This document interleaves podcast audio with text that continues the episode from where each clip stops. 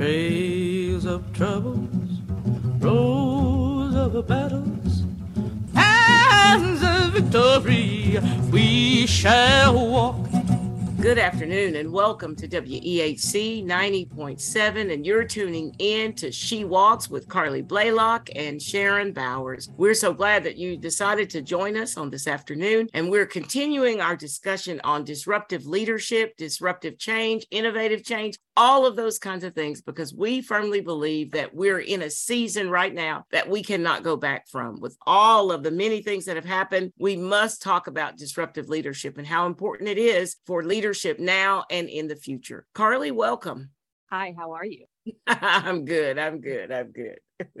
yeah, we we wanted to kind of talk about the role of leadership uh, in disruptive you know the disruptive innovation process and especially in higher education which is where we serve how important it is to try to figure out what we're going to do. One of the things we talked about before in disruptive leadership we talked about just seeing it from the perspective of i mean a lot of it has to do with technology and the business world and all of those things but it really does have something to do with social justice and education. And from the perspective of we're at a place or where we will never be the same. The way things were, they're not going to be that way anymore. And we talked about it with COVID, with the racial justice incidents, with all of those kinds of things, with the education crises. Where do we go from here? I think that's a legitimate question. And how do we become disruptive leaders? Right. And one of the things we talked about previously was flexibility, adaptability, being able to move when these disruptive changes happen that we can't plan for. And so, because of that,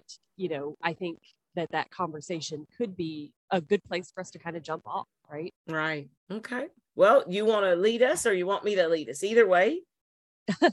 well, we could definitely, you know, start by just exploring, you know, we challenged sort of this patriarchal idea of leadership during when we were doing our leadership series in the spring. And one of the things that we talked about was that women leaders tend to be more adaptable and flexible and kind of roll with the punches a little bit because they've had to do that, right? As right. you know, being a woman in the world, you kind of have to do that. And so thinking about it like that, you know, how can women leaders really step to the forefront and you know kind of be the disruptive change leaders well and you know in, if the truth be told and i know this is going to sound a little bit corny if the truth be told our leadership has always been innovative and it has always been from the perspective of disruptive leadership because many times we have to come in and we have to work around barriers social barriers like patriarchy and just hierarchical organizational structures and all those things. We have to work around all of that to get things done. So we've been doing it for uh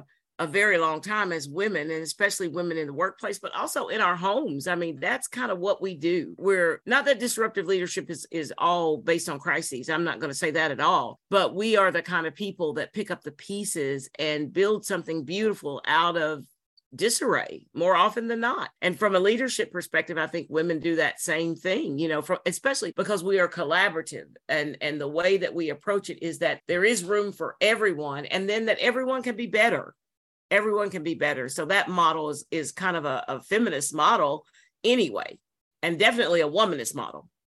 Yeah, absolutely. And I think too, there's a lot of truth in when somebody approaches a woman leader and says, you know, let's think about doing it this way. You know, the answer is not always, no, we've done it this way in the past. We're going to keep doing it the way we've been doing it, right? A lot of times the answer is, yeah, let's see what we can do. And so I think when that disruptive change happens and it forces us to have to do things differently, that adaptability is incredibly important. Yeah. And again, we've talked about it before, but that's the way that women lead. And women lead so different than men. And and you know, you you I, I remember I think I shared a little bit about this when I was in corporate many years ago before I got delivered. When I was in corporate many years ago, all you tried to do was find that man that was exuding the most leadership proudness you thought and just be like them even down to dress like them to act like them. And that was so uncomfortable for me because it wasn't who i was.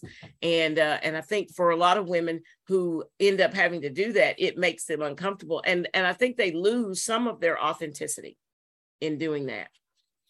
Yeah. And you know we when we did our leadership series in the spring we talked a lot about that about women having to change who they are, the way that they look, the way they dress, the way that they talk in order to fit into this patriarchal model of leadership. But that they also get punished for that too, right? If a woman takes on very quote unquote masculine qualities, when we think of like masculine leadership qualities, she ends up getting punished for that. She's seen as cold or, you know, uncaring, unfeeling, you know, those sorts of things. And so when we explored that a little bit, we really came away with it saying like women need to show up as their authentic selves and that needs to be celebrated right? And you know even as women leaders we all have different leadership styles but wherever however you show up as a woman leader that needs to be celebrated and honored. And i think when we talk about disruptive change that's where those gifts really shine. Yeah and and i think it's it's so large. I mean we're in the pandemic we i almost said we're coming out of the pandemic but we're still right smack dab in the middle of this covid crisis we're in it we're looking at all the environmental changes we're looking at all the social justice issues like race and the disparities and all of those kinds of things and I think what people are saying is that we have to do something, and what we've been doing has not been working. So, yeah. what do we do? You know what because because these things have disrupted our culture they have disrupted the way and i think all for good the way of life the status quo has been shaken. So when the status quo is shaken what do you do? And i think that's where the innovative leadership that disruptive leaders bring to the table it makes a difference because you can't do what you used to do because what you used to do doesn't work. Right and it hasn't worked for a while and especially if we think about COVID and the impact that it had on our, you know, typical eight to five, nine to five job, you know, we can't go back to the way we were before. And I think people are trying, yeah, but it's yeah, not yeah. working out because being home for so long, a lot of us realized one that we had some work life balance for the first time in a while but also the flexibility of childcare the flexibility of being able to care for your home or your pets or yourself while also being able to get work done. And there had to be sort of there was sort of forced to be some trust between employers and employees because you had to trust that things were still going to get done and they did they did get done. And so it kind of raised these questions of if we're able to live a more balanced life and still get the things done that we need to get done, why aren't we doing that? Right? Why isn't that the model that we're kind of following going forward? Yeah, and I think part of that, this again, I'm really corny today, so y'all just forgive me, but I think it requires this bold leadership and you know disruptive leadership disruptive change all of this is a boldness because it, it requires us to look at these issues especially the social justice issues all these kinds of things that are that are out there and try to figure out how are we going to invest in in ourselves invest in the community and invest in you know people for the future. And that that requires boldness because it would be easy just to take your your position as whatever you are the head quote unquote whatever it is that you are and and think that you don't really have to do anything. But i think that's where the pressure is going to be the most. The fire is going to be turned up 7 degrees higher for our people who are in these key leadership positions because we won't be able to just go business as usual. And the ones that will do it kicking and screaming are the ones we'll end up having to get out of the way because the way that you know just saying to telling somebody like an old parental model do this because i told you to do it is not going to work because you've got things like I mentioned earlier, like the George George Floyd case. You know, you've got all of these kinds of things, the the COVID pandemic and its impact and how it just disproportionately affected, you know, Black, Indigenous people of color. And there are enough Black, Indigenous people of color who are, I guess, they're kind of doing the Fannie Lou Hamer and say, I'm just sick and tired of it being that way and and something has to change so there is a demand let me say it that way I believe there is a demand for disruptive leaders. And that is going to require that people be bold and that they make investments in themselves to learn, to see what's going on, to take the blinders off, but also that they make investors in the people that work with them, not for them, with them, and they make investments in the communities that they serve. Yeah. And I really like your point about, you know, you can't avoid this right? Uh, you can try, but it's going to happen. And so, would you rather be one of the people who is leading that change, or would you rather be one of the people who is trying to fight fight it, right? Fight the inevitable. Yeah. Um, and I think that that's a really good perspective to have and and I think you know this whole environmental piece that we're in. I mean, you used to get away with almost anything. Dumpings occurred every time you turn around in the marginalized communities. I mean, you had big issues of cancer and other diseases, and now, I mean, that can't happen. You you're held responsible, socially responsible for those kinds of things, and even when you do it, you and you get called on it i think i think it's important and, and then i think there is a, a rally if you will or a call to leadership to find out what their commitment is or what their vision is for social justice, what their vision is for a sustainable future. And I think it goes beyond lip service. I think people have to have an answer, they have to have a ready response, they have to be able to say, what they're going to do or how they're going to lead people through these various crises. I mean, we're sitting right now either already in or it looks like a recession, quote unquote. What will leadership look like there? Mm-hmm. How will we continue it? Yeah, absolutely. All, you know, those are incredible questions. And I think to add to that, just being specific. So not just saying, well, when this happens, we'll do this, you know, we'll we'll approach it as a team. Okay, well, specifically, what are we going to be doing, right? Let's have a plan. Um, and I think it's important for leaders to have answers to those questions. Yeah. I mean, uh, Carleigh, remember yesterday we were on that meeting with Credo about the DEI, now DEI and B, uh, on Emory and Henry's campus. And it was a great meeting, and there are wonderful people and positive, affirming leaders and, and all of that. But I think one of the things that we have to do, and I would say to listeners too, one of the things that I believe that we have to do is we have to make our our commitment for direct action. What is our commitment for direct action? Because we can say words like diversity, equity, inclusion, and belonging. We can define them and all that. But what is our commitment to direct action? What does that really look like? How are we working to try to dismantle these inequities that persist in our systems? They're always there, they've always been there. So we've talked about them, we've had various programs and all those kinds of things. But overall, what are we doing when we're looking at, well, as we talk about this intersectionality of inequity? How, mm-hmm. how are we what are we going to do about that? What are we going to do about the women you know, quote unquote, and the inequities? What are we going to do uh, about people of color and, and their inequities? What are we going to do about our first generation students and all of those inequities? And I mean, you work in student success, so you see this all the time the disparities. What are we going to do? What's our commitment? How are we going to cast that vision for direct action for these things? Yeah, that's an excellent question because I think it's one thing to do.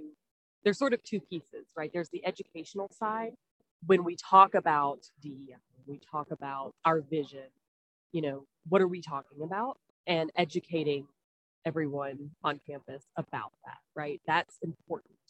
And I feel like we've done a pretty good job with the education side of things. But then the other piece of that is the action piece, like you're talking about. So, yes, we need to all be educated. We need to do the safe zone trainings. We need to do all of that. That's so important but we also need to have next steps. So, how are we going to put everything that we've learned into action, into action, actionable things where we can see results and there's very meaningful um, results for our students, right? Yeah, and and and again, I'll probably get in trouble for this because I get in trouble all the time. But I do believe that that vision has to be cast and communicated it's not enough just to say, hey, here's this department, but it, it, has to be what are we doing overall for the community at large to dismantle these intersectional inequities? What are we doing? And and that takes a, a real disruptive leadership look. And it will require people in hierarchical positions to say, wait a minute, it's not enough just to say because I'm the boss or because I think so or because I whatever. It really is let's look overall at all of these inequities that our community and in our case our students they're so vulnerable and that they face. I mean one of the primary things i think or that i've witnessed in my time at emory and henry has been looking at you know students who are there who want to be there and just don't have the money to stay. Mm-hmm. yeah. Yeah absolutely. And you know when we talk about inequity and dei work on campus you know obviously racial inequity, DEI work around race, ethnicity, gender, sexuality, all of that is extremely important. But it's also really important to recognize um, our socioeconomically disadvantaged students. Yeah. Yes. And there's often overlap, right? Intersectionality there. But, um, you know, it's really important that we do look at that because you're exactly right. There are students who want to be here and, you know, it's just a matter of money. And we need to really kind of think about that and think about how we can support those students through the DEIB lens. Yeah, and how how do we take you know integrated, I guess, approaches to to social justice, to sustainability, to student success, to and include all of the stakeholders, everybody that's involved. How do we do that? And I think again, disruptive leadership, it's going to require that we look at our systems and see what's happening and you know and and and make the adjustments. And we mm-hmm. talked last time about incremental adjustments and how most people would change see change from an incremental lens. But in disruptive change or disruptive innovation it's not. It's it's there. It's in your face. You can't ignore it. You know you can and, and i think sometimes what happens with leadership is that when we come to these crux when we come to these points in in our journey we just try to figure out using old ways how to work on this problem. And with disruptive leadership that's it, that's not the way you go. You don't look at you know uh, in the christian world I'm, I'm clergy for some of you who may be listening for the first time and one of the things we talk about is is that you can't put new wine in old wineskins you know what an analogy. And i think from a leadership perspective sometimes we just keep trying to do the same things that we've always done when we come to this disruptive moment and so our our response or our recall, uh, what we have to do, the recourse that we have to take for this disruptive leadership, will have to be innovative. It cannot be old stuff. We cannot put new wine in old wineskins. It'll burst. It won't work. The same thing will just keep happening. And so, all of our social justice issues, all of our economic issues, all of those kinds of things are calling leadership to a place where we have to decide that we're going to take this disruptive moment and lead with it. Yeah, you're exactly right. And, you know, it requires going back to the drawing board and really thinking outside the box, both of which are cliches, I know, but yeah, what it requires, right? And it requires being very honest and authentic about the things that have worked, the things that have not worked, and where we need to go next and trying things out you know try something new and if it doesn't work we can try something else. But you know if the if the old ways of doing things have not been working for us then that means that we need to try something new. And and i guess good good point carleigh because it's like this disruptive leadership is calling for us to somehow make a, a change. And for some of us it's a behavioral change because we've always done it that way mm-hmm. or and especially the powerful have always been in power. Nobody's ever questioned their authority or anything like that. And so they've never had to look at how to to use their sphere of influence how to use who they are for good. What they've looked at is what's next on my pr- primarily i think some people have looked at what's next on their personal agenda as opposed to kind of looking at this corporate culture this uh, community culture and and how to best interact how to move the the people at large for the good instead mm-hmm. of just how to move the individual. Yes. And i think when we talk and this is a, a broader dei thing because when we talk about it and we educate about it a lot of the focus is on our individual behavior which is super important right? Dismantling our own inner bias is very important. Mm-hmm honoring identities is important, understanding our privilege, all of this is incredibly important. But there's also this much larger systemic piece. And I think that's where the conversation gets more muddy because I think people are willing to sort of go, yeah, I could change some things about myself, you know, mm-hmm. but when they think about changing the system, that feels a little scarier, right? That feels more uncertain.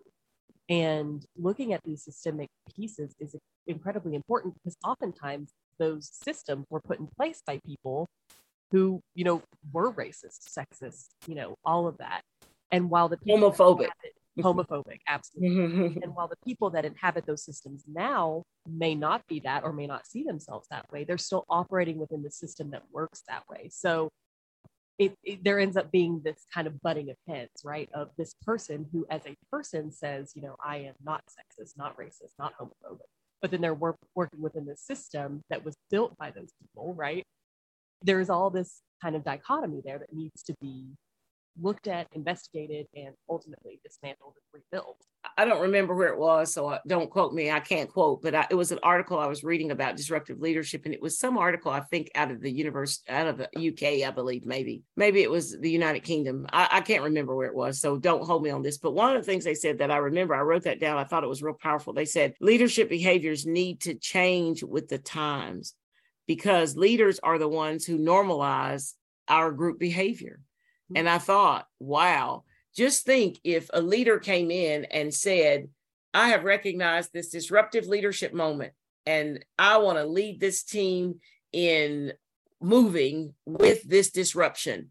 I, instead of saying, we're not going to do that. I mean, like right now in the United Methodist Church, we have this really big rift. It's a major split. We call it disaffiliation, but it's all over, over human sexuality and whether or not the church will include the LGBTQ plus community. So whether or not they'll let them become ordained elders, quote unquote, and whether or not, you know, all the other things, all the rights that go with it. And we have social principles that say that everybody is of sacred worth. We have all the lip service, but where our challenge is, is in living it out our challenges and we have a book of discipline that we have used that guides us and so it's an old book of discipline. It gets updated all the time but this is the 70s that people put something in there regarding homosexuality as being incompatible with you know the message of christ. I forget how how we say it but anyway so that that got put in there and so it's a part of the system. And so the disruption now has occurred with people saying that's no longer fair that's not the way we are that's not who we are that's not how we want to treat everybody and everybody is of sacred worth you know so we're we're saying that now but here we are in this disruptive moment and unfortunately a lot of leaders instead of going with the disruption are saying things like well as long as the book of discipline says that i will uphold it mm. and instead of having those kinds of conversations that say that say we're in a disruptive change moment so we have to do something different. We can't go back and say, well, the rule said this. You know, it used to be legal to hold people enslaved.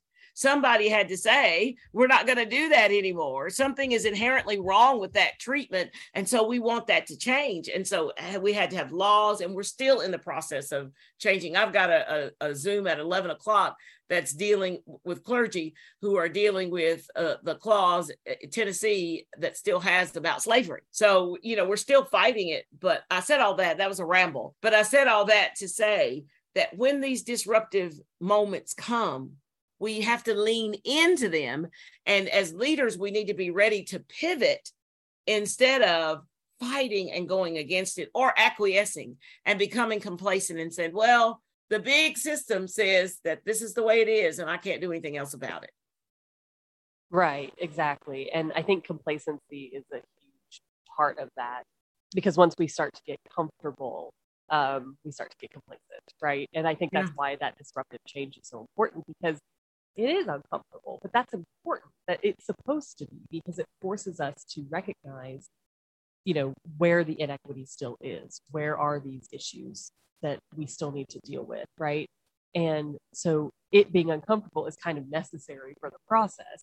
And what happens sometimes is, you know, people become leaders with brand ideas of the things that they're going to change and do. But once they get in that position, it's difficult. You know, of course they're going to get pushback from people. Of course they're going to get pushback from other leaders in their communities, right?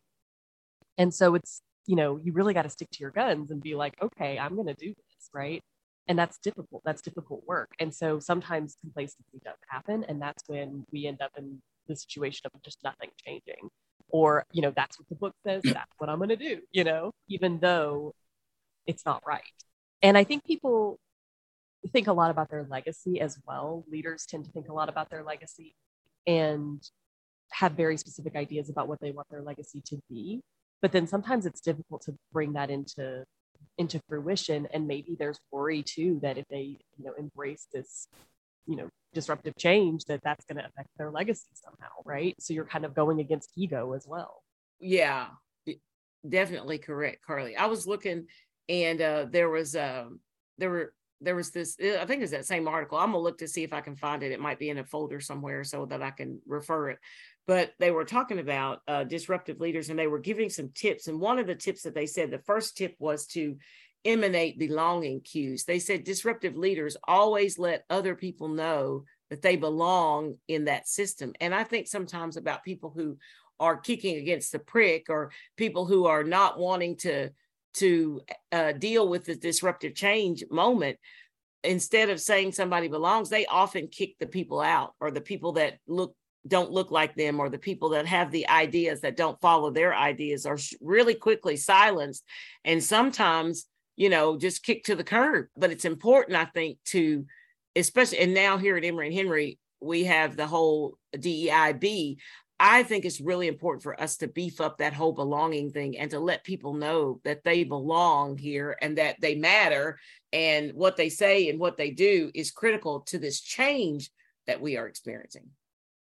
Yeah, absolutely. I just did my my semester round of doing the DEI training for some of our some of our classes and we talk a lot about belonging in that in that class because that is really the foundational piece, right? It's one thing, you know, inclusivity is fantastic, but inclusivity is here is a seat for you at the table.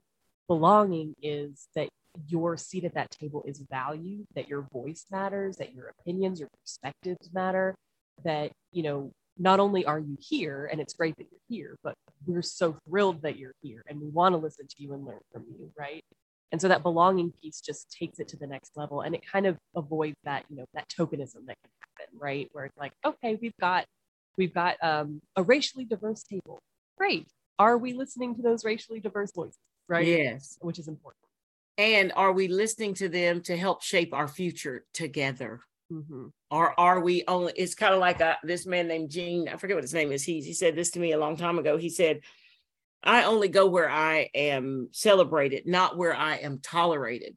And uh, that was a profound change for me about 30 years ago. I heard that and I've always thought about it. And I've always tried to govern my life because I think everybody wants to be celebrated. And as you just said, you can include me and have me come to the table. But if I'm supposed to sit that come there and sit and my voice is not to be heard or my perspective is not to be considered, then you haven't done me a favor. As a matter of fact, you've made it very difficult for me, especially if I am an only. If I'm the only woman there, or I'm the only person of color there, or I'm the only gay person there, you know, you make it difficult for me. Yeah. Uh, so yeah, I, think this whole disruptive leadership thing is is really important, and and maybe we'll get to continue the conversation and talk about it a little a little bit more because I, I think it's important for us to come to this moment and then decide how we can journey together, Carleigh. I agree. I think that this conversation is incredibly important. And I think that with COVID, with all of the things that are going on in social justice right now, it's really important for us to be having these conversations because we do, we could see this as an opportunity, right? An opportunity to rethink what we've been doing and choose a new path and find some new ways to to lead to build our communities and really you know rework what we're what we've been doing. What has been working what hasn't been working where can we go from here? So i think that that's an incredibly powerful thing and a really powerful opportunity that we have. So yes i think we definitely should continue this conversation. We would love to hear from you all if you want to let us know what you think about disruptive leadership, if you've seen it, you know, done in your own workplaces or in your own communities, let us know what that looked like, right? If you have some ideas about leadership that you would like us to explore, let us know. We're definitely going to continue this conversation because I think we've found a really interesting thread here and I want to keep following it to see where it goes. Sounds uh, good to me. so we appreciate you all so much for being with us today. Let us know you know, anything that you would like us to talk about when it comes to disruptive leadership. And we will be with you again next week. Thank you all. Pass of victory, we shall walk.